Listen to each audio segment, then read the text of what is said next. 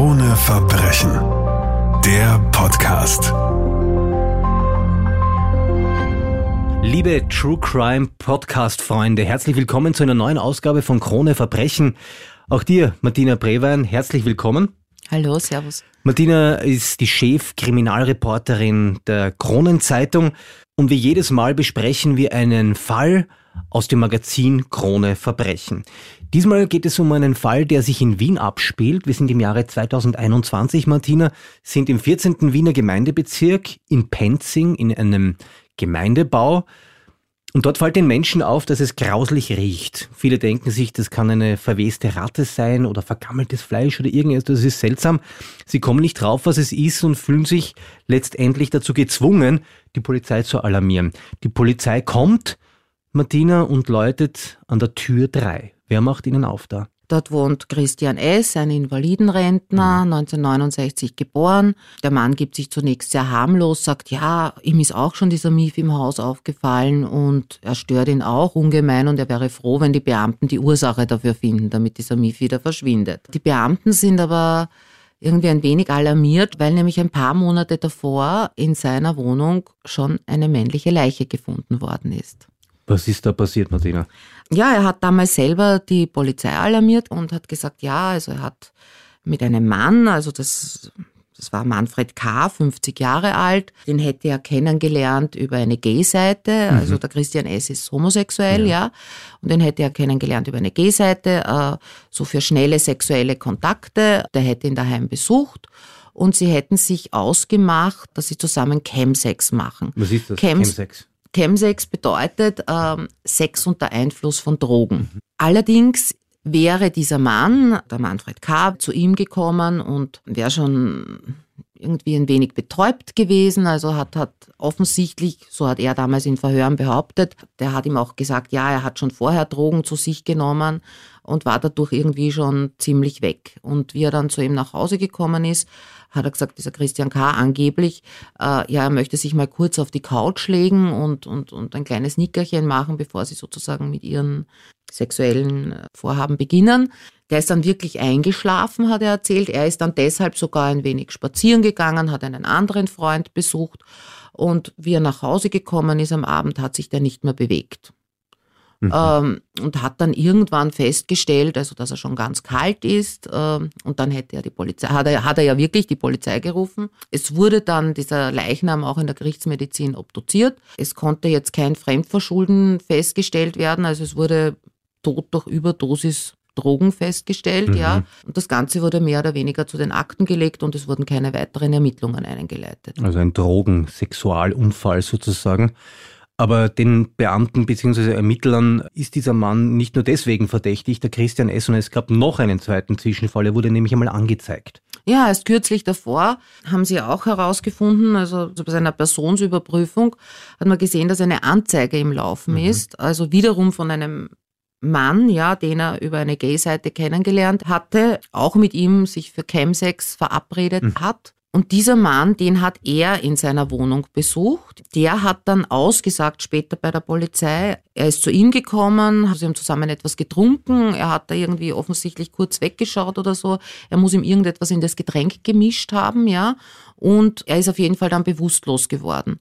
Ist dann Stunden später aufgewacht, ja, in einem sehr, sehr schlechten Zustand und hat auch an, an seiner Armbeuge so Einstiche gesehen, ja, mhm. und ist auf das hinauf ins Spital und dort hat man dann festgestellt, dass ihm betäubende äh, Substanzen injiziert wurden. Gleichzeitig war es auch so, dass in seiner Wohnung also sehr viele Wertgegenstände gefehlt haben. Also er hat eigentlich wegen Raubes diesen Mann angezeigt und wegen schwerer Körperverletzung. Es war auch noch ein bisschen offen, also dass man sagt, ja, hätte der möglicherweise auch sterben können an diesen äh, Drogen, die er ihm initiiert ja. hat. Also das heißt, das alles hat schon ein gewisses äh, seltsames Bild ergeben. Grund genug, sich einen Hausdurchsuchungsbefehl zu beschaffen und in dieser Wohnung im Gemeindebau des Christian S. Nachschau zu halten. Dort wird dann schnell klar, warum es so grauenvoll stinkt in diesem Gemeindebau, Martina.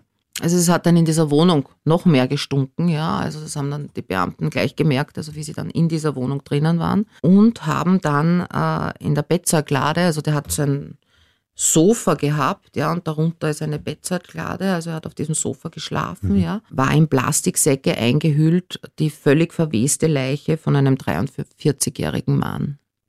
Wer war dieser Mann und was wusste man zu diesem Zeitpunkt, was da passiert ist? In dem Umfeld dieses Mannes hat niemand gewusst, äh, dass er homosexuell ist. Mhm. Der Christian S. hat wiederum behauptet, er hätte ihn über, das war auch nachvollziehbar, also über Chats, die dann nachher geöffnet wurden, mhm.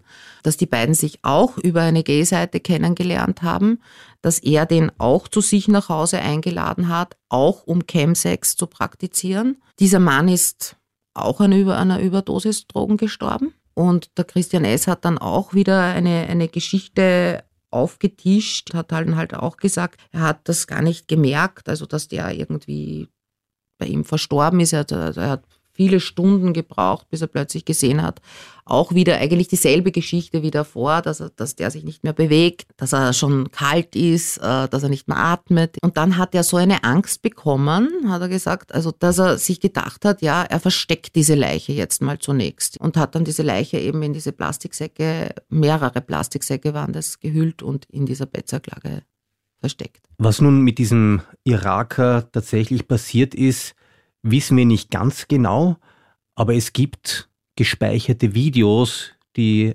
furchtbare Szenen zeigen. Kannst du das, soweit es zulässig ist, beschreiben, was da zu sehen ist? Also man muss auch dazu sagen, es hat dann eine große Hausdurchsuchung bei ihm gegeben. Da hat man dann auch einiges an Diebsgut gefunden, mhm. verschiedene Elektrogeräte, die man dann aber eigentlich nicht mehr zuordnen konnte. Ja, auch sehr sehr viele Handys. Ja, aber auf jeden Fall auch er hat selbst mehrere Handys besessen die also aktiv waren. Da hat man auf einem Handy gefunden mehrere Videos, die ihn zeigen, also er hat dieses Handy irgendwo äh, platziert gehabt mit Blick auf das Bett, die gezeigt haben, wie er diesen Mann schändet. Man hat dann im Endeffekt nicht sagen können, war der wirklich schon tot zu diesem Zeitpunkt oder war er bewusstlos.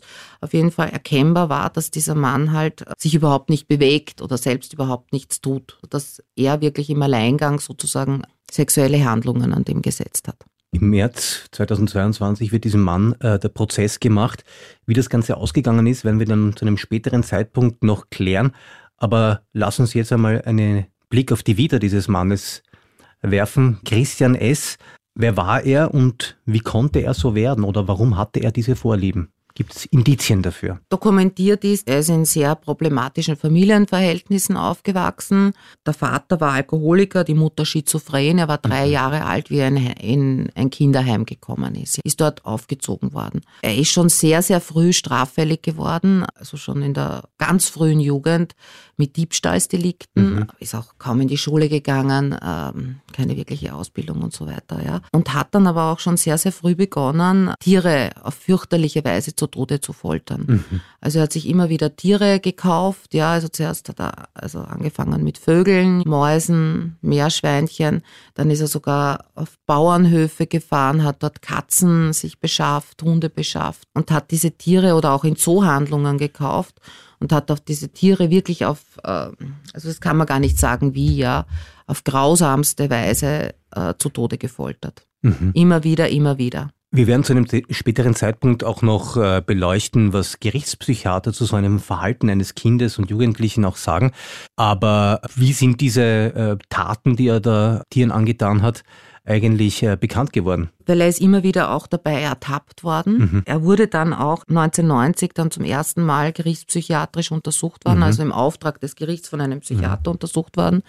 Und der hat damals festgestellt, dass er hochgradig geistig abnorm ist und eben starke sadistische Tendenzen hat und dass von ihnen eine wirklich hohe Gefährlichkeit ausgeht, ja, und dass er eigentlich hinter Gittern bleiben sollte. Auf jeden Fall hat man ihm dann aber trotzdem komischerweise, weil man hätte ihn ja anhalten können aufgrund dieses äh, Gutachtens, ihn dann bald wieder in Freiheit entlassen und er hat dann einfach immer weiter getan. Er hat dann immer wieder diese Tiere fürchterlich, auf fürchterliche Weise gequält, hat ähm, sonst, wie sein Leben verlaufen ist, er hat so unregelmäßig als, als in der Gastronomie als Kellner gearbeitet, hatte eine relativ lange Beziehung zu einem älteren Mann. Mhm aber die haben nie zusammengelebt und die war auch sehr problematisch, diese Beziehung. Also so, dass sich dieser, dieser Mann hat dann auch sehr viel Geld in diesen Christian S. In, investiert, mhm. ja, und äh, irgendwann ist es dann halt zur Trennung gekommen. Es war dann auch so, dass er noch begonnen hat, dann Kokain und Beruhigungsmittel zu nehmen. Es war dann so, also, dass er wegen seiner ganzen psychischen Auffälligkeiten und wegen seiner Drogensucht äh, 2011 für arbeitsunfähig erklärt wurde und seitdem Invalidenrentner war. Du hast in der aktuellen Ausgabe Krone Verbrechen wieder einmal Reinhard Haller interviewt, den Gerichtspsychiater, und hast auch unter anderem darüber gesprochen, was es eigentlich bedeutet, wenn Menschen äh, als Kinder schon damit beginnen, Tiere zu quälen und zu töten. Wofür ist das ein Indiz? Der Professor Haller sagt, das ist ein ganz, ganz großes Alarmzeichen. Es ist umso gefährlicher, je ähnlicher diese Tiere Menschen sind. Tiere, die von uns auch vermenschlicht werden. Mhm. Ja, also wie, das fängt schon bei Meerschweinchen an, die für Kinder ja eigentlich etwas sein sollten, das sie lieb haben. Das, das geht weiter mit Hunde und Katzen oder auch mit Pferden. Er sagt, wenn Jugendliche also wirklich an Tieren fürchterliche Vergehen beginnen, dann müssen diese Kinder und Jugendlichen sollten dringendst eine Therapie bekommen schon, ja, weil weltweite Studien ergeben das, dass 90 Prozent der überführten Serienkiller haben in ihrer Kindheit und Jugend Tiere gequält. Und das war bei diesem Mann, beim Christian S. eben auch der Fall. Offenbar würde man heute anders handeln, also auch aus ermittlungstechnischer Sicht, wenn man wüsste, dieses Kind ist schon so? Leider Gottes nicht, weil Tiere noch immer als Sache bezeichnet werden. Es sind, es sind bedingte Haftstrafen im Extremfall, aber es werden keine unbedingten ausgesprochen, ja, bei Tierquälerei. Und meistens sind es überhaupt nur Geldstrafen, ja. Es passieren natürlich hier und da auch einmal gibt es die Auflage, dass sich jemand, der ein Tier schwer gequält hat, dann auch einer Therapie unterziehen muss, aber es sind die Maßnahmen viel zu gering. Und der Christian S. wurde natürlich auch immer wieder gefragt, wenn er diese Tierquälereien begangen hat, warum hat er denn diese Tierquälereien mhm. begangen? Was, was macht ihm daran so viel Freude? Und dann hat er gesagt, ja, also er wollte von diesen Tieren, von diesen unzähligen Tieren, die er sich angeschafft hat, wollte er eigentlich nur Liebe haben, mhm. also Liebe, die er von Menschen nie bekommen hat. Und wenn sich diese Tiere nicht so verhalten haben, wie er wollte, also das heißt, wenn er zum Beispiel eine Katze hatte, ja, und er wollte jetzt diese Katze unbedingt streicheln, die wollte das aber gerade nicht, hat er sie auf grausamste Weise abgeschlachtet. Man kann jetzt nicht sagen, dass Christian S. das dann bei Menschen fortgesetzt hat, äh, weil wir wissen ja nicht, was genau passiert ist.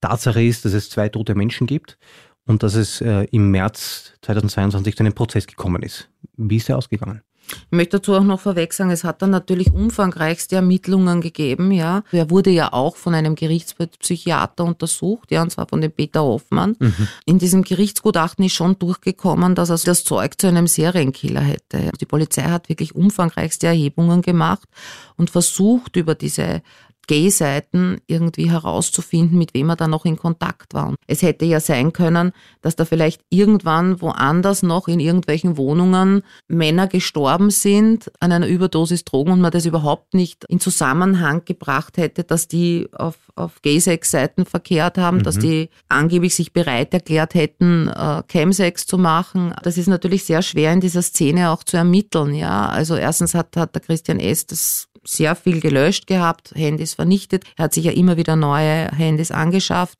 Und es war natürlich auch schwierig, da mit Menschen zu sprechen aus dieser Szene, ja, weil die meisten haben sich irrsinnig geniert dafür. Mhm. Und da gab es natürlich auch Menschen, also die wirklich, also so wie dieser Iraker, also dieser Mann, der da in der Bettzeuglader ja. gefunden worden ist, der offiziell nicht homosexuell war, dessen Familie höchst erstaunt war, wie sie erfahren hat, äh, dass der Mann mit Männern verkehrt. Also zu Ermittlungsergebnissen zu kommen in einer Szene, die wahnsinnig im Verborgenen operiert ist, umso schwerer. Lass uns jetzt noch einmal zu diesem Prozess kommen. Was ist da passiert, beziehungsweise was war eigentlich das letztendliche Urteil? Ja, das war unfassbar mild. Also man konnte nicht beweisen, ob diese Männer selbst eine Überdosis sich gesetzt haben oder mhm. ob er es gemacht hat. Und dann war das sozusagen im Zweifel für den Angeklagten. Er ist dann äh, nur verurteilt worden zu sieben Jahren Haft wegen unterlassener Hilfeleistung und Schändung eines Wehrlosen, ja, weil man nicht einmal sagen konnte, ob dieser Mann tot war oder nicht. Es war dann eben aufgrund dieser Videos, was man da gesehen hat. Natürlich auch wegen Diebstahls plus Einweisung in eine Anstalt für geistig abnorme Rechtsbrecher. Kommen wir noch einmal ganz kurz zu Reinhard Haller zurück, beziehungsweise zu Experteninterviews, die du immer wieder führst. Was sagen denn die über solche Menschen? Sind solche Menschen unter Anführungszeichen eigentlich heilbar, wissend, was die sozusagen als Kinder und Jugendliche schon aufgeführt haben? Ja, er sagt, das ist sehr, sehr schwierig, gelingt nur in den aller, aller seltensten Fällen, weil eben diese Störungen so extrem manifestiert sind wie Triebe und die sind halt schwer wegzunehmen, ja, einem Menschen. Und man versucht dann halt mit verschiedenen Therapien, also mit Anti-Aggressionstraining, gleichzeitig versucht man das Gefühlszentrum zu aktivieren, also dass, dass ein Mensch mehr Mitgefühl haben kann. Aber natürlich sind das in der Regel Versuche und es ist sehr, sehr schwierig, ja. Wir kommen zum Ende unserer heutigen Podcast-Folge und spannen den Bogen aber wieder zurück zur Ausgangssituation, nämlich zu Tieren. Christian S., der als Jugendlicher Tiere gefoltert und gequält hat, hat auch gegen Ende Haustiere besessen, Martina. Das sagen Nachbarn. Ja, also er hat äh, einen kleinen Hund besessen, angeblich einen Malteser und Katzen. Und dann eben, wie die Polizei bei ihm war, waren keine Tiere in dieser Wohnung. Er hat dann behauptet, diese Tiere wären ihm allesamt entlaufen. Das kann man ihm glauben. Wissend, wer dieser Mann ist, muss man das allerdings nicht. Martina Prewein, Kriminalreporterin der Kronenzeitung, wie immer danke für diese sehr spannende Ausgabe von Krone Verbrechen und bis zum nächsten Mal. Danke dir. Krone Verbrechen, der Podcast.